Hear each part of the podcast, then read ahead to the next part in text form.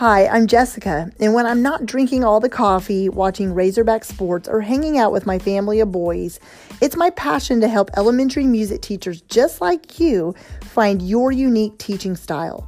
My goal with this podcast is to share helpful tips, strategies, and to give you the motivation you need to gain momentum in your teaching so you can continue being the music teacher rock star you already are. Hey everyone, welcome back to the Elementary Music Teacher Podcast. I am joined today on episode 86 by the amazing Paige Bell, and we are going to discuss five practical ways to implement social and emotional learning strategies in the music classroom. This is an amazing episode, and I seriously cannot wait for you to listen in because she gives practical tips and strategies to really connect with your students in the music room. I know it's difficult and tough because you only see your students for a limited amount of time, but she really presents some great ideas that you will be able to walk away with and even implement as little as one strategy tomorrow in your music room. This is something music teachers ask a lot about because, like I said, you only see your students for a limited amount of time. It's difficult to know how to connect with them and how to help them connect with others in a deeper way. So, we are going to go in all that in this episode today. So, let me tell you a little bit more about Paige before we get started today. She is the blogger at Simple Music Teaching, and she also has a teacher pay teacher store, and you can find her all over social media um, by looking up simple to music teaching and also the links to all of her social media and her blog and her TPT store are on the show notes as well. But she loves to share simple, effective lesson ideas and resources. She's a self-proclaimed minimalist, minimalist music teacher, and we talk a little bit about that at the beginning of this episode. What exactly does that mean? She enjoys inspiring teachers to say no more often so that you can say yes to things that really matter and live a more balanced life with less burnout. She's been teaching music at a large Title I elementary school in Dallas, Texas for six years. She specializes in ukulele, guitar, social emotional learning, technology, and classroom management. She loves morning routines, running, and Thai food. And she loves reading nonfiction books She's a coffee shop dweller, traveler, introvert, songwriter, and entrepreneur. So she does a, does a little bit of it all, guys. She's been married to her favorite human, as she calls him, for six years and has an ener- energetic blue heeler dog. So, like I said, look at the show notes for how to connect with Paige on social media and her blog. And also, she has a band called Narwhals and Waterfalls, which you can find a link to that as well. And in the show notes, one more thing I included is she provided several resources that she mentions in this episode. And there's a link to get to all the resources she mentions inside the show notes as well. I just put it on my website. So the link is in the show notes. If you click on that, it'll take you to the resources she mentioned. So, without further ado, let's go ahead and get started with this episode because you guys are going to get so much value. I hope you have a paper and pen ready. If you're listening in your car, just listen back to this later because you are going to want to take notes on what she says because this episode is awesome and it's, yeah, you're just going to love it. So, let's go ahead and just get started. Welcome back to the podcast, everyone. I am so excited to be joined by my guest today, Paige, and I'm going to let her just take it away and tell you a little bit more about herself. So, Paige, welcome to the podcast. Hi, it's so good to be here. Um, so, I'll tell you a little bit about my blog first. Uh, my mission with Simple Music Teaching um, is to share you know effective and like really straightforward simple lesson ideas and resources um, and I just, I love offering free stuff mostly, mm-hmm. but I mm-hmm. do have a, a teachers pay teachers store. Uh, but but um, I'm also a self-proclaimed minimalist music teacher, so I love like inspiring teachers to say no more often, so that they can say yes to things that really matter, and like live a more balanced life and have less burnout overall. Um, and I've been teaching music at a large Title One school elementary school in Dallas, Texas for six years. And, um, and I tend to specialize in ukulele, guitar, um, social emotional learning, and classroom management. So that's a little bit about my blog. Yeah, that's awesome. Yeah. Awesome. Well, I, okay, so this is not something I was going to ask you, but you piqued my interest. So I want you to explain to the listeners a little bit about what it means to be a minimalist music teacher to you. Oh yeah, that's. I mean, it's kind of packed. Right. Yeah. There's a lot in there. Uh, but for me, it starts with kind of the mindset of being minimalist, mm-hmm. um, and then it overflows into the material items. So, in my mind, being minimalist is really just prioritizing your uh, essential needs mm-hmm. and and making sure to figure out what are your priorities so that other people don't tell you uh, so that other people don't prioritize your life for you. And uh, and i find that's really tough as a music teacher because you see all the students you're you know chatting with all the teachers and collaborating with them and so you have to learn to say no. Otherwise you will get bombarded with so many things. And then that.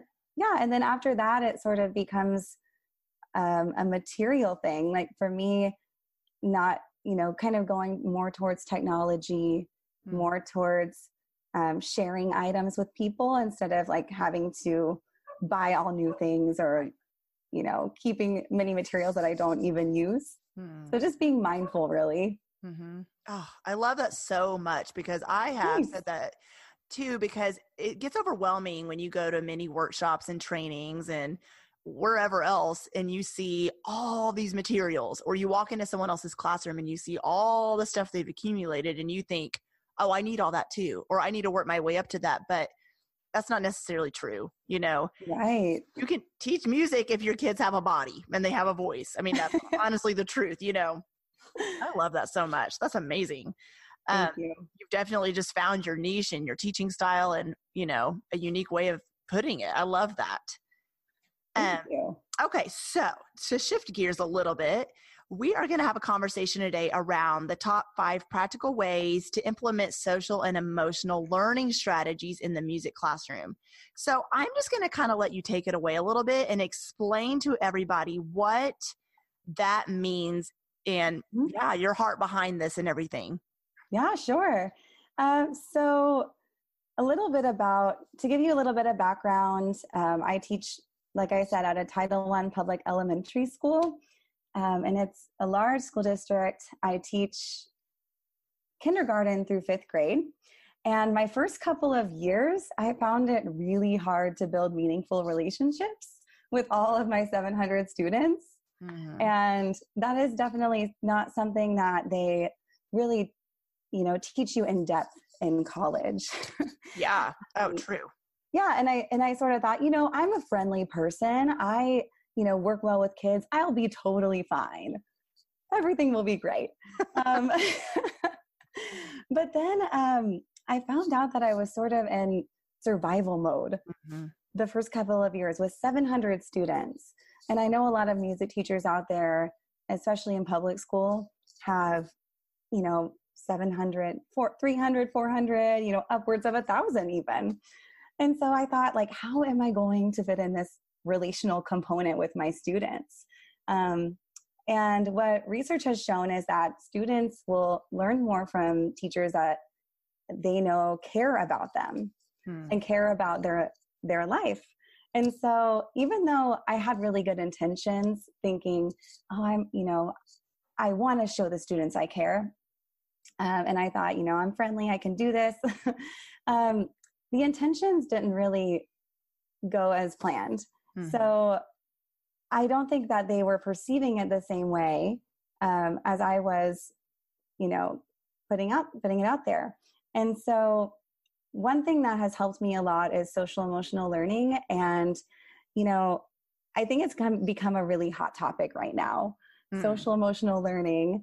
It's you know, in a lot of our trainings at the beginning of the year, they're embedding it in you know professional developments and things like that. Um, and i know some teachers are kind of skeptical thinking like oh gosh like is this just one more thing that i have right. to add to my plate? Uh, but for me it's it actually kind of helps take things off of my plate because it also serves as um, a classroom management tool. Yeah. And so uh, that's helped me a lot. And i would first like to talk a little bit about the um, the definition of social emotional learning. Yeah. Um, I'm going to try not to get too technical with it and not just read it. Oh, no, um, you're totally fine. but one of the leading resources is CASEL.org right now. And SEL is the process through which children and adults understand and manage emotions, achieve goals, and feel empathy towards others. And um, and it shows that in research, it shows that it helps students to have higher academic achievement and help manage stress and depression. Um, and one reason I really liked it is because, or I was drawn to it, is because I saw um, a lot of my students come to class with really kind of turmoil going on mm-hmm. emotionally and things going on in their life that I couldn't even fathom going through. Right. And so I thought, you know, some students would come to my room and, you know, as a first year, when I was a first year music teacher, you know, I'm a, I was a young, you know, young looking um, woman and I felt like I had to work harder for respect. Yeah. From the kids. And so I was a little bit stern with the students saying, these are my rules. Mm-hmm. you know, like here's the consequences for not following the rules. Well, and that's what's in, you know, like drilled in your head in college too.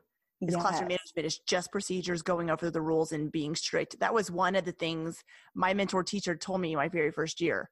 Be really hard on the kids at first and then you can loosen up. And so I was, I was. But yeah. I realized like I was like, I mean, I see the point of that, but like you said, there's no like connecting going on. So yeah. Yes, I heard from so many mentors to like not smile until Christmas. Oh my goodness. That's just like I heard that so many times. Yeah. And my face is just naturally a smile. Mm. So it's really hard for me to to do that.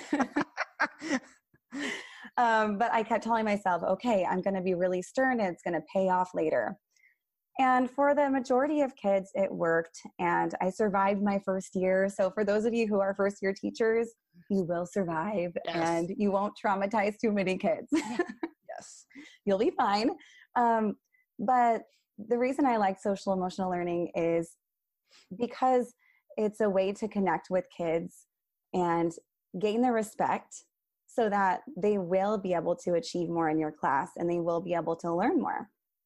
And of course, it's not going to look perfect at all times, but I'm hoping that I can offer just some practical tips because that's one thing I am really big on is offering tangible practical tips that actually work and are easy for music teachers to implement because we've got so much going on and we have kids rotating through our classrooms and um, sometimes it's overwhelming and we think how are we going to fit everything in yeah. you know how can i even fit in the standards but then on top of that um, develop these tight knit relationships yeah with the kids so that's why i got really excited about social emotional learning yeah. when it first came out yeah and so yeah yeah. that's kind of the background on how I got started with it.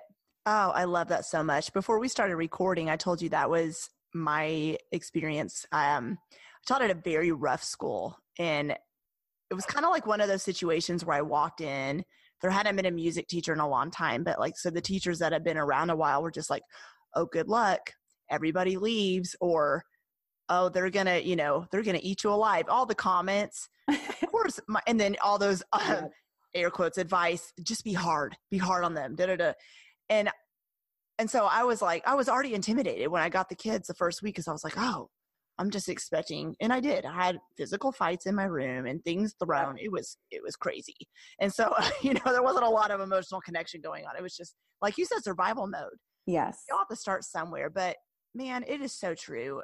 These kids a lot of times don't feel like they have emotionally connected with connected with an adult in a while. And on top of that a lot of times they don't know how. They don't and one of the biggest things i hear from the teachers i work with is like you said but i'm just the music teacher or i only see the students you know whatever it is 45 minutes once a week. Um, I can't emotionally connect with my kids. I there's no way. I don't see them enough times. And so I know Mm-hmm. like you said, it seems like it's just one more thing on their plate and it's overwhelming. So I'm just really excited for you to share some like you said practical strategies cuz I'm all about the practical tips too and Yes. walk away with and go, "Man, okay, I can implement that tomorrow." So go Yeah. ahead and just share with us your five tips and um yeah, All right. share away. Let's do it. Um, I just want to say one more thing before I get started, and that's um, in my in, in my district we have something called a student survey, and so 30 students from third through fifth grade get chosen to take this survey on their teachers.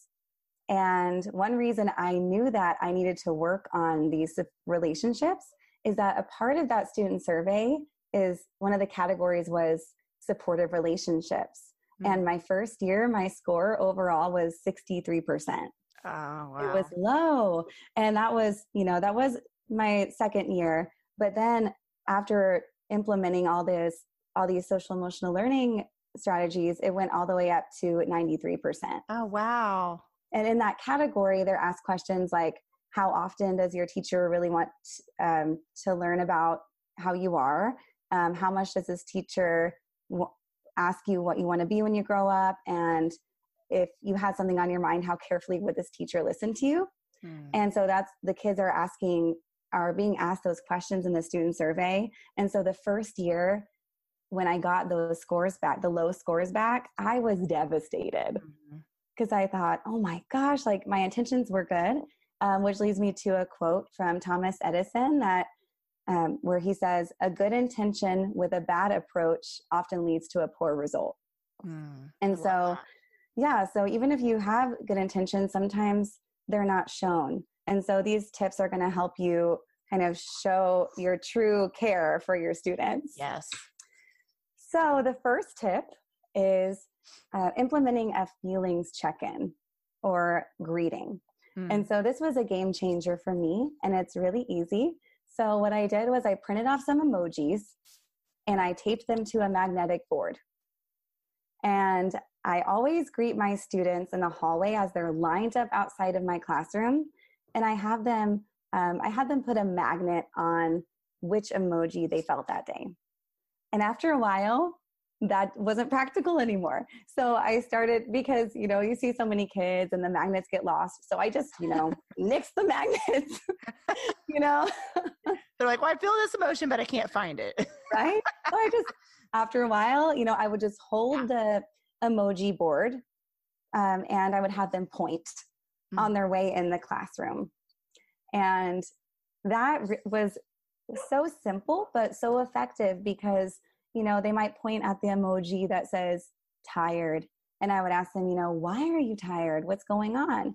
And it just opens up this little tiny conversation with them before you walk in, and you get a sense of how they're going to act in your class Hmm. Too. And so that's just so simple. You just, I found it on Teachers Pay Teachers. Um, you can find little mood meters or feelings meters, and that will be in the resource list that I sent you. Yeah. Um, and so that's the first thing that I started incorporating.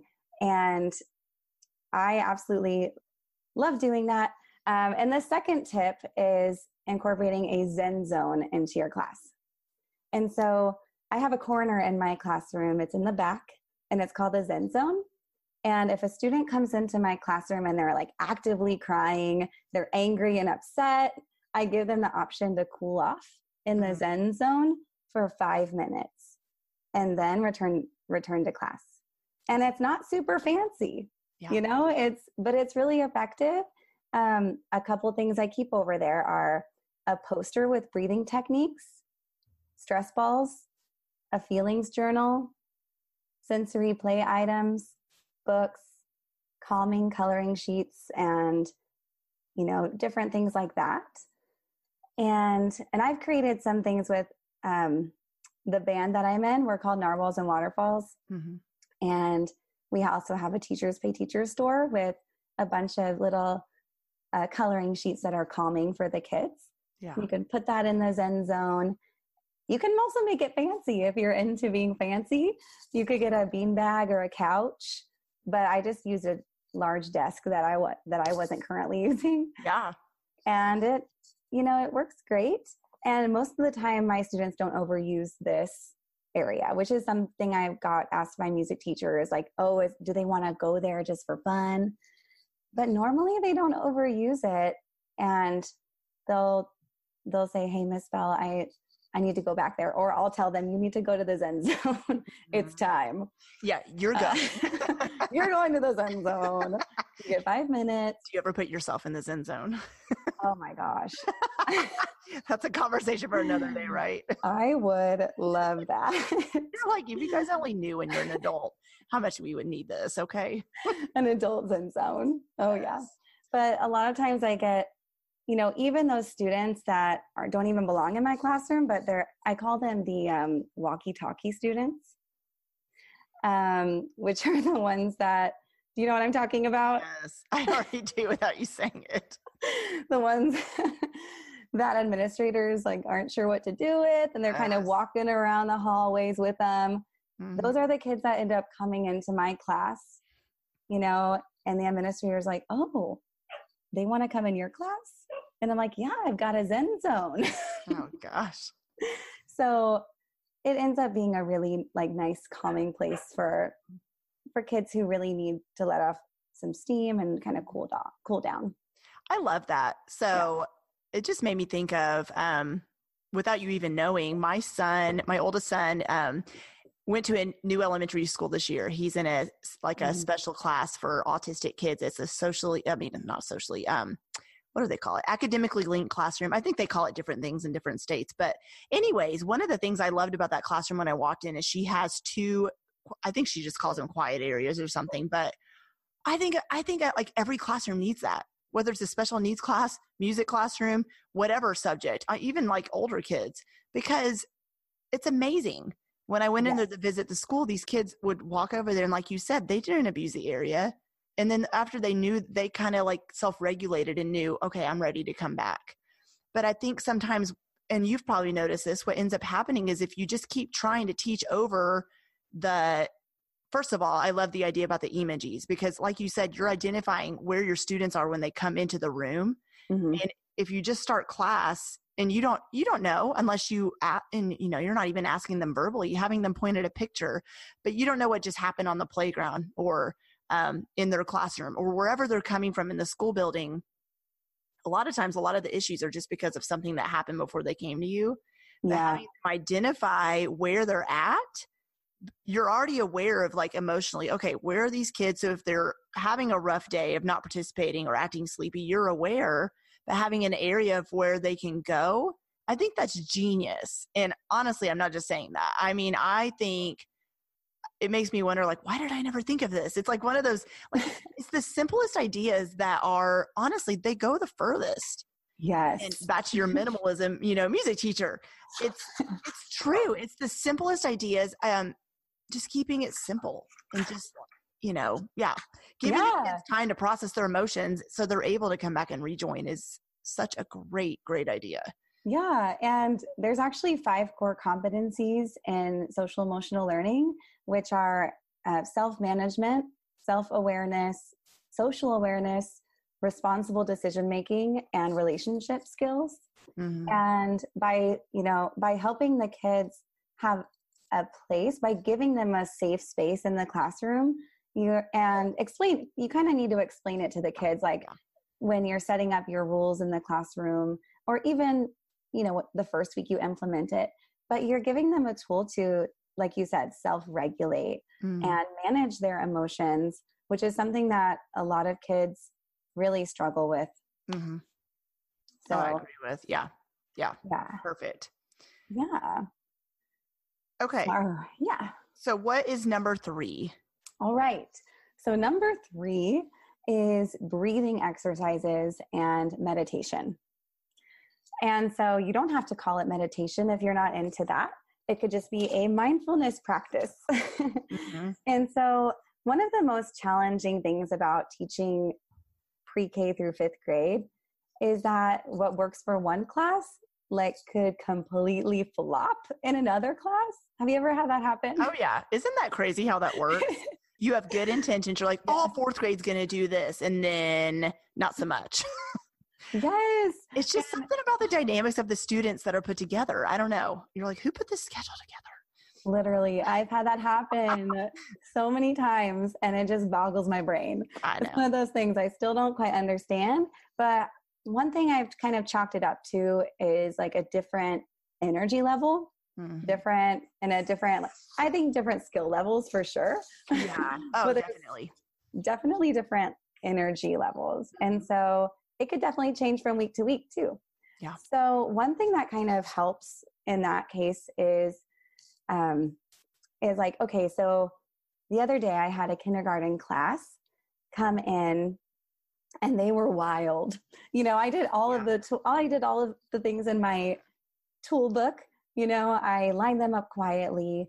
I used my classroom management system. Like if they all sit down, they get a rock and behavior mark, which leads to a party eventually. And they just were not having it.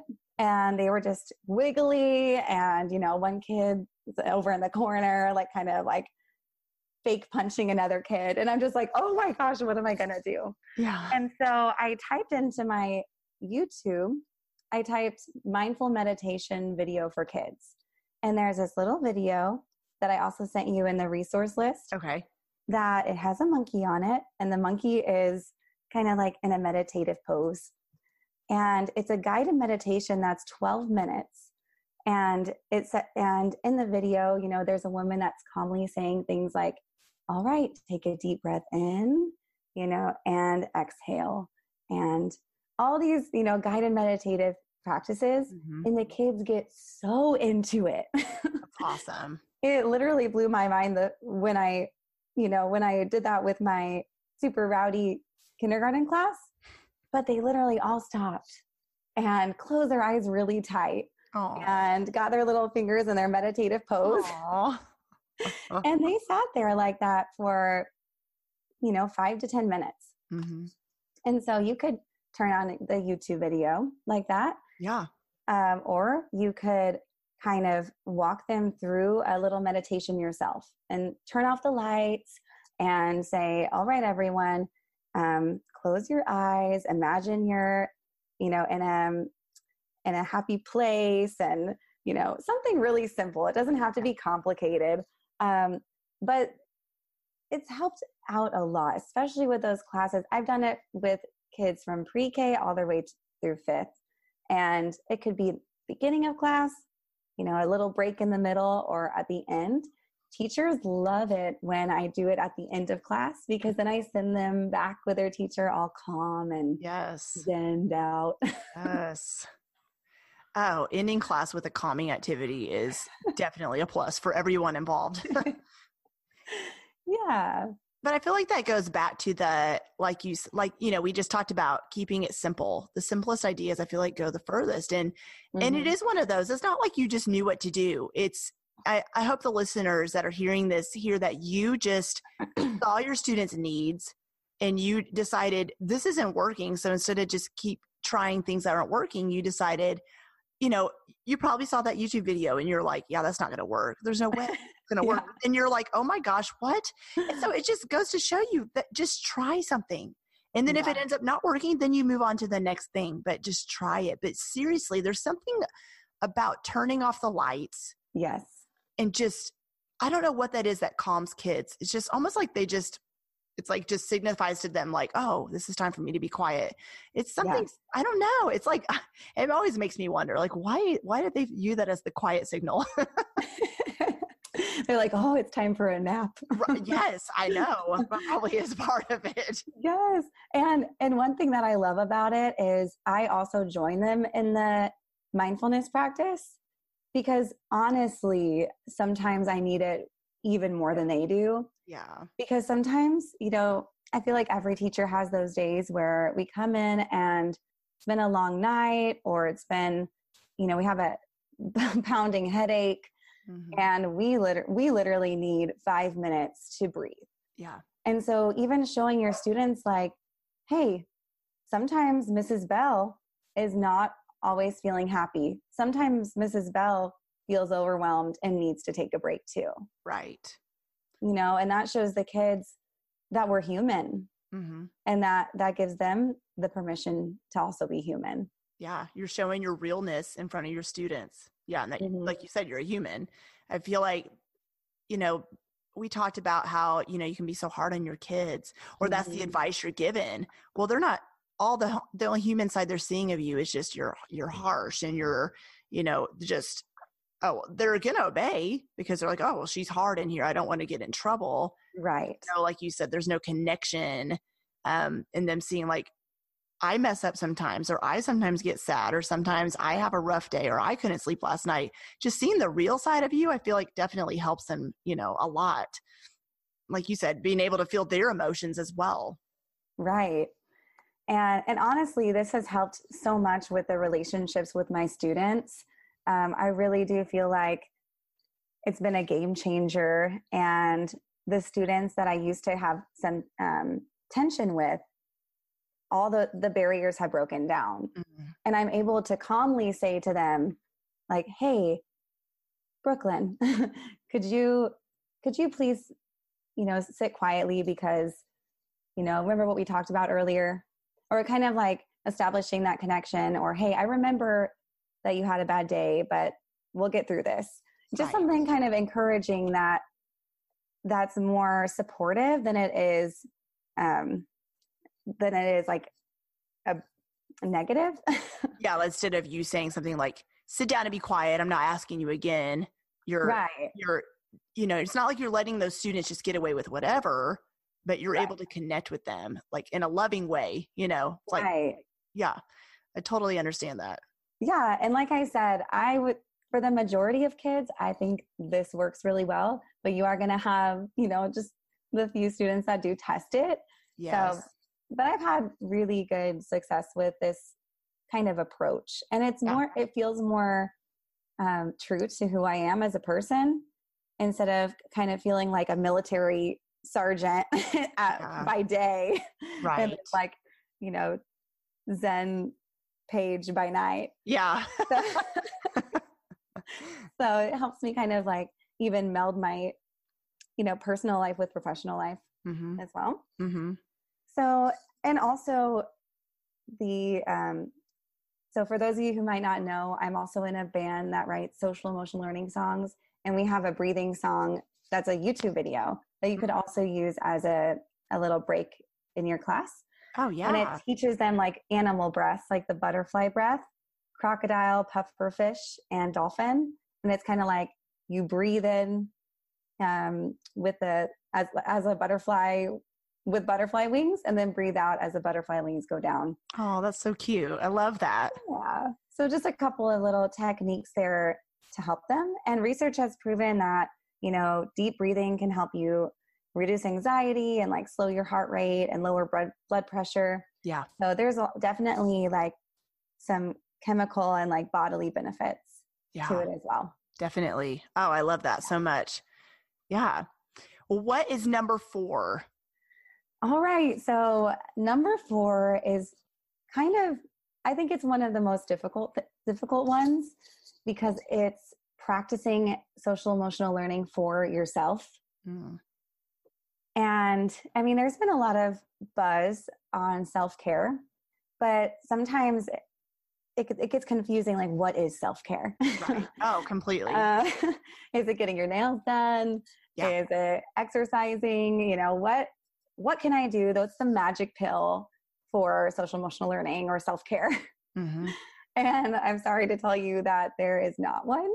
Yeah. Um, but it, I think that this piece often goes overlooked for teachers. Um, if, but if we're not prioritizing our mental health, we feel burnt out really quickly and we want to quit. yeah. You know, we come home and are like, you know what? I'm not coming back. Yeah. Uh, but one way that I prioritize my mental health, it, and in a practical way, is by having a morning routine. Um, it sounds kind of like crazy to some, but I wake up at 5 a.m. every morning in order to have like one hour to devote to my self care. And I'm currently reading the 5 a.m. Club. It's a book by Robin Sharma. Yeah. And he talks about the 20 20 20 rule. And that is you break up, you know, 60 minute hour into you three pieces into 20 minutes. And the first 20 minutes, you start with movement. And so I've been incorporating yoga. But if you're more of a like a CrossFitter, then go for go for it. Um, and the next 20 minutes is reflection. So maybe journaling or meditation. And the last 20 minutes is personal growth. Maybe you're listening to Jessica's amazing podcast. You know, maybe yeah. you're reading a book um, that's helping you grow as a person. And during the school day, I can tell that I feel a lot better and grounded and more patient with my students if I'm if I've really done this morning routine. Mm-hmm. Yeah. yeah. And that's, oh my goodness, it's so true because you have good intentions as your day goes on. Mm-hmm. But as we all know, life is busy and your day gets rolling and it's kind of like a snowball that just keeps getting bigger and bigger and then you're like okay i'll do all this stuff at night but you come home you're tired and then you like back to self-care sometimes that just looks like watching tv tv yeah. or whatever you know or going to sleep but god forbid but when you get up intentionally in the morning early to allow yourself time and i love that i've never heard that 20 20 20 rule that's awesome but that is the one time that no one is around you no one's bothering you. No one's asking you to do something for them. And that is the perfect time to practice self care. And like you yeah. said, it's going to look different for everyone, but that is hard though to get yourself into the routine of waking up early. Oh, yeah. It just, it just takes practice, right? Just like anything else. Just like, I guess if you tell your brain, I'm waking up at this time, how long did that take you to, I'm curious, to get used to getting up yeah. that early once you started? So um, I'm going to be honest. The first, I love so honesty. so I started it last year. Okay. Um, I didn't quite do the 20 20 20 rule because I hadn't yet read this book, but I was doing more of like a five five five thing right you know which is totally fine as long as you get up and sort of just get used to taking some time for yourself mm-hmm. i i do these yoga videos that are five minutes it's called yoga with adriene okay. and literally five minutes. And my motto for last year was like, you know what? It'll do something. Hmm. And so, you know, even if it's five minutes of a little bit of movement, five minutes of journal reflection, and five minutes of personal growth, that's going to take you so far. Oh, totally. So it adds up. It totally adds up. And so for me, it, it did not start as a 5 a.m. situation. it was more like a get up 10 minutes before my alarm situation, which yeah. turned into 10 minutes after my alarm. Mm-hmm. Um, but it's definitely a progress because it takes about 66 days to actually form a habit. Mm-hmm. Um, that's the research that um, that I've been reading in this book. And yeah. so it might take you a while, but start small. Like just wake up and do something that you love. Like get your cup of tea, get your cup of coffee, and just sit there quietly for five minutes. right. And then, like, as you go, kind of progress into something that makes more sense for you. Um, the reason why I like 5 a.m. is because, I mean, elementary school starts so dang early. Right. Uh, I mean, I mean, why? Gosh, I know. And this year they moved it up 10 minutes. Uh, which makes all the difference, doesn't it? It does. Just four minutes. Oh my gosh. Seriously, I was like, why did you do this to me? Um, so so anyway, it's it's really up to you how you work that out in the morning, but start slow. And eventually you'll get used to it and enjoy the feeling you have during the day. And when you you know, when you see that the benefits pay off, you'll kind of want to start waking up early and see like what all can I actually fit in right in this time. Um, another thing is like you know, besides the morning routine with um, self care, kind of um, setting boundaries with parents and students will help. Um, even seeing a therapist, diving into a hobby, reading books, call up an old friend, take that bath. oh, yeah. Yeah, take that bath, get that oil diffuser, and, you know, just do something that feels right to you, but make sure it's something that's really like kind of helps helps you as a person um i i mean i love like eating cake but i wouldn't necessarily say that's self-care mm-hmm. i mean so, to someone it might be but i know i think maybe looking more like into your mental health. Yeah. Could be more of like that social emotional learning component. Yeah. Um, sometimes cake might be involved, but just as an example.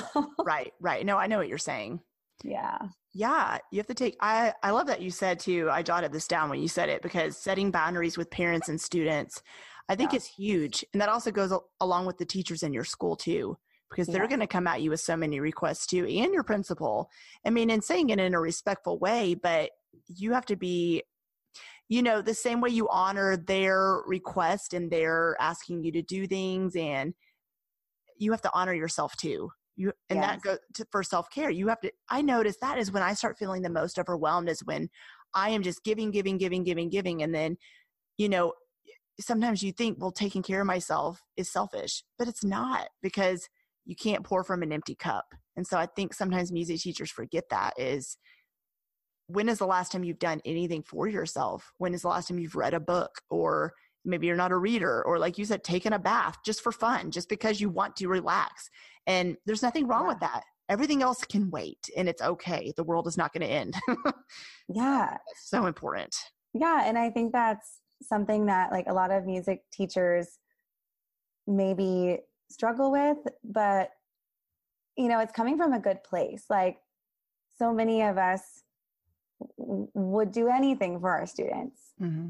You know we would do anything to make our schools better places but you know there there are boundaries that you need to set to help you actually be more effective at doing those things. Yeah. So if you think about it it's actually better for your students yes. if you take time and set boundaries because then you're then you can really prioritize and narrow it down to like a few things that you're really passionate about that you can be like super effective with rather than you know like a hundred things that are kind of get you know half done.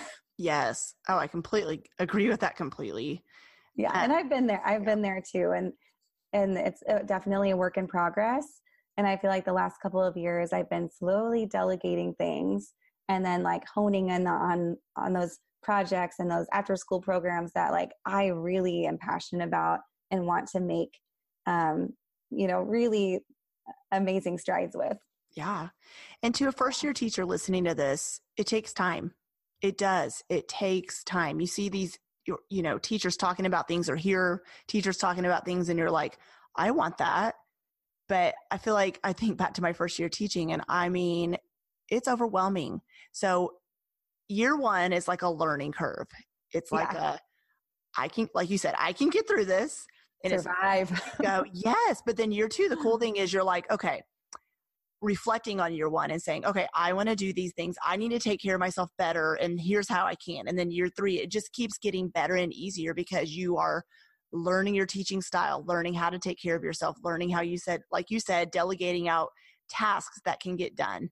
Um, it just yeah. Time. So if you're listening to this and you're a new music teacher and you're like, I want to do all this, it just takes time and you will get there, I promise. Yes, and and like you know, it's, if it's your first time incorporating social emotional learning, just try one or two of the things. Like just try a feelings meter at the you know as the students are walking in. Try a morning greeting. Like I've seen these. One thing that I do in my classroom is, you know, I have like the um, different symbols for greetings, like a handshake, mm-hmm. a high five, a hug, and you know, and they kind of choose which one they want, and, and then we greet each other that way. I've seen you know? those. Yeah, I've seen like videos of that being done. That's awesome. Yes, and it's so simple. You can find it again on Teachers Pay Teachers. Like there's so many good things.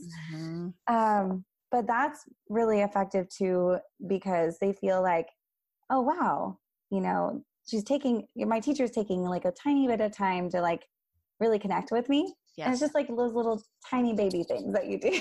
Yes. so if you're, you know, first starting out with social emotional learning, just incorporate that. You know, just incorporate one thing, see how it goes, and then start adding more. Oh, completely. That's great advice. Yeah. And did you have one more to share? Yes. number five. Okay. I, I was like, I thought so. Okay. Yes. So much to share. okay. No, awesome. No, this is yes. great. So the last one is dialogue. Mm. So, one of my favorite things and people is Mr. Rogers. Oh, yes. Um, and the reason, one, one of my favorite things about Mr. Rogers was his ability to effectively dialogue with kids.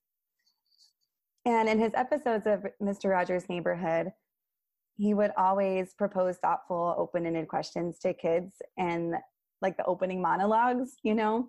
Yes. And when kids were on the show, he would ask them intentional questions and then express genuine interest in their answers. And um, he kind of inspired me on this one. But basically, with dialogue, it can be as simple as, you know, asking them, like, how are you? in the in the line when they're out you know when they're waiting outside of your classroom or when they're waiting to be picked up kind of showing like some curiosity in their lives.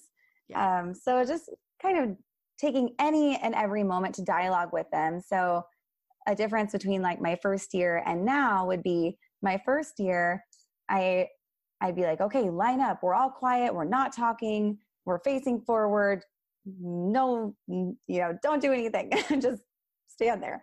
Um, but now I'm more like, okay, they're in line. I'm asking, I'm going up to each of them asking, like, hey, what are you doing tonight? How are you? So it takes like a little bit of extra effort, but I guarantee you that it's worth it and it's really simple. So that kind of dialogue has been really helpful. Yeah. Yeah. yeah um, that's awesome. And then like a couple other things on that are you could have short morning meetings where you have an inspirational message at the beginning of your class. One thing I've done is I printed off about 30 different quotes and I put them in a transparency sheet at the front of my room. And every, I kind of have a quote of the week, you know, since we see the kids the whole week. Mm-hmm. Um, I have a quote of the week, and then they're usually like growth mindset quotes, um, something about like not being afraid of failure.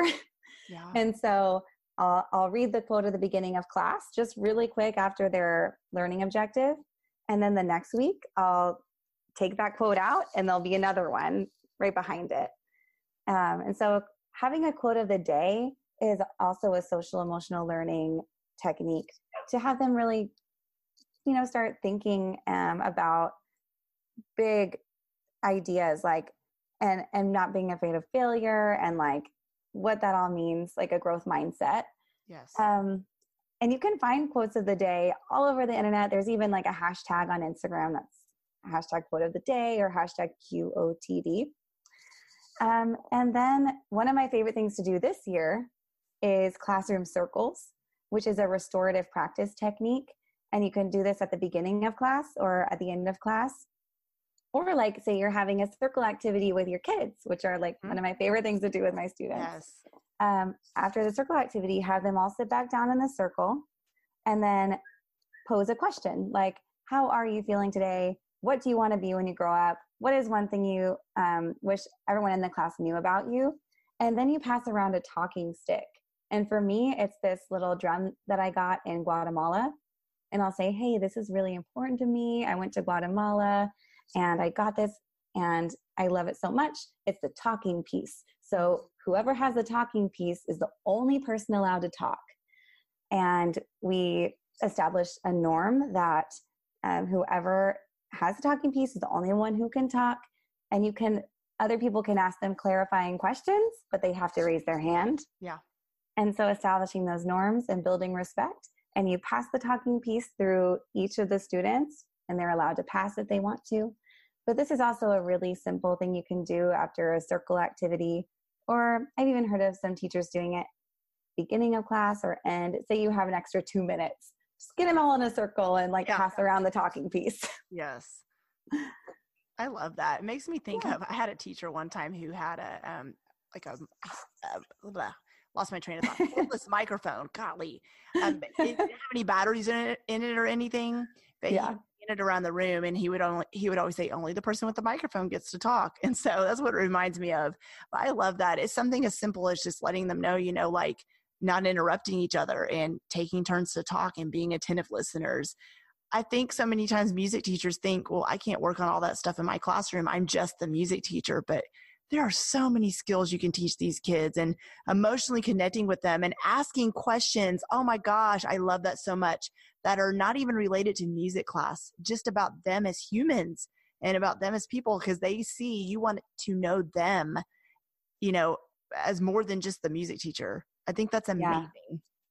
yeah and I'm sure that's gotten you so far with even classroom management. It's just the connection connecting with your students it makes them want to do right in your room and want to participate have you noticed a lot more engagement since you've started this oh yeah i mean as i mentioned in the in the student survey you know the kids have been scoring me higher in the supportive relationship category.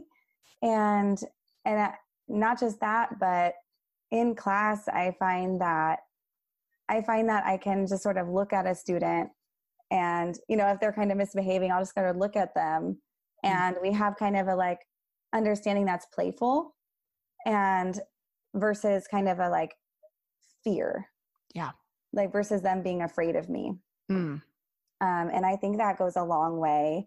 Um, of course there are some times when i do have to be more stern. Yes. But to me that's a last resort. Mm-hmm. and this has these strategies have really come in handy for for classroom management for even like the work that they're willing to do for me and how how much they try in my class.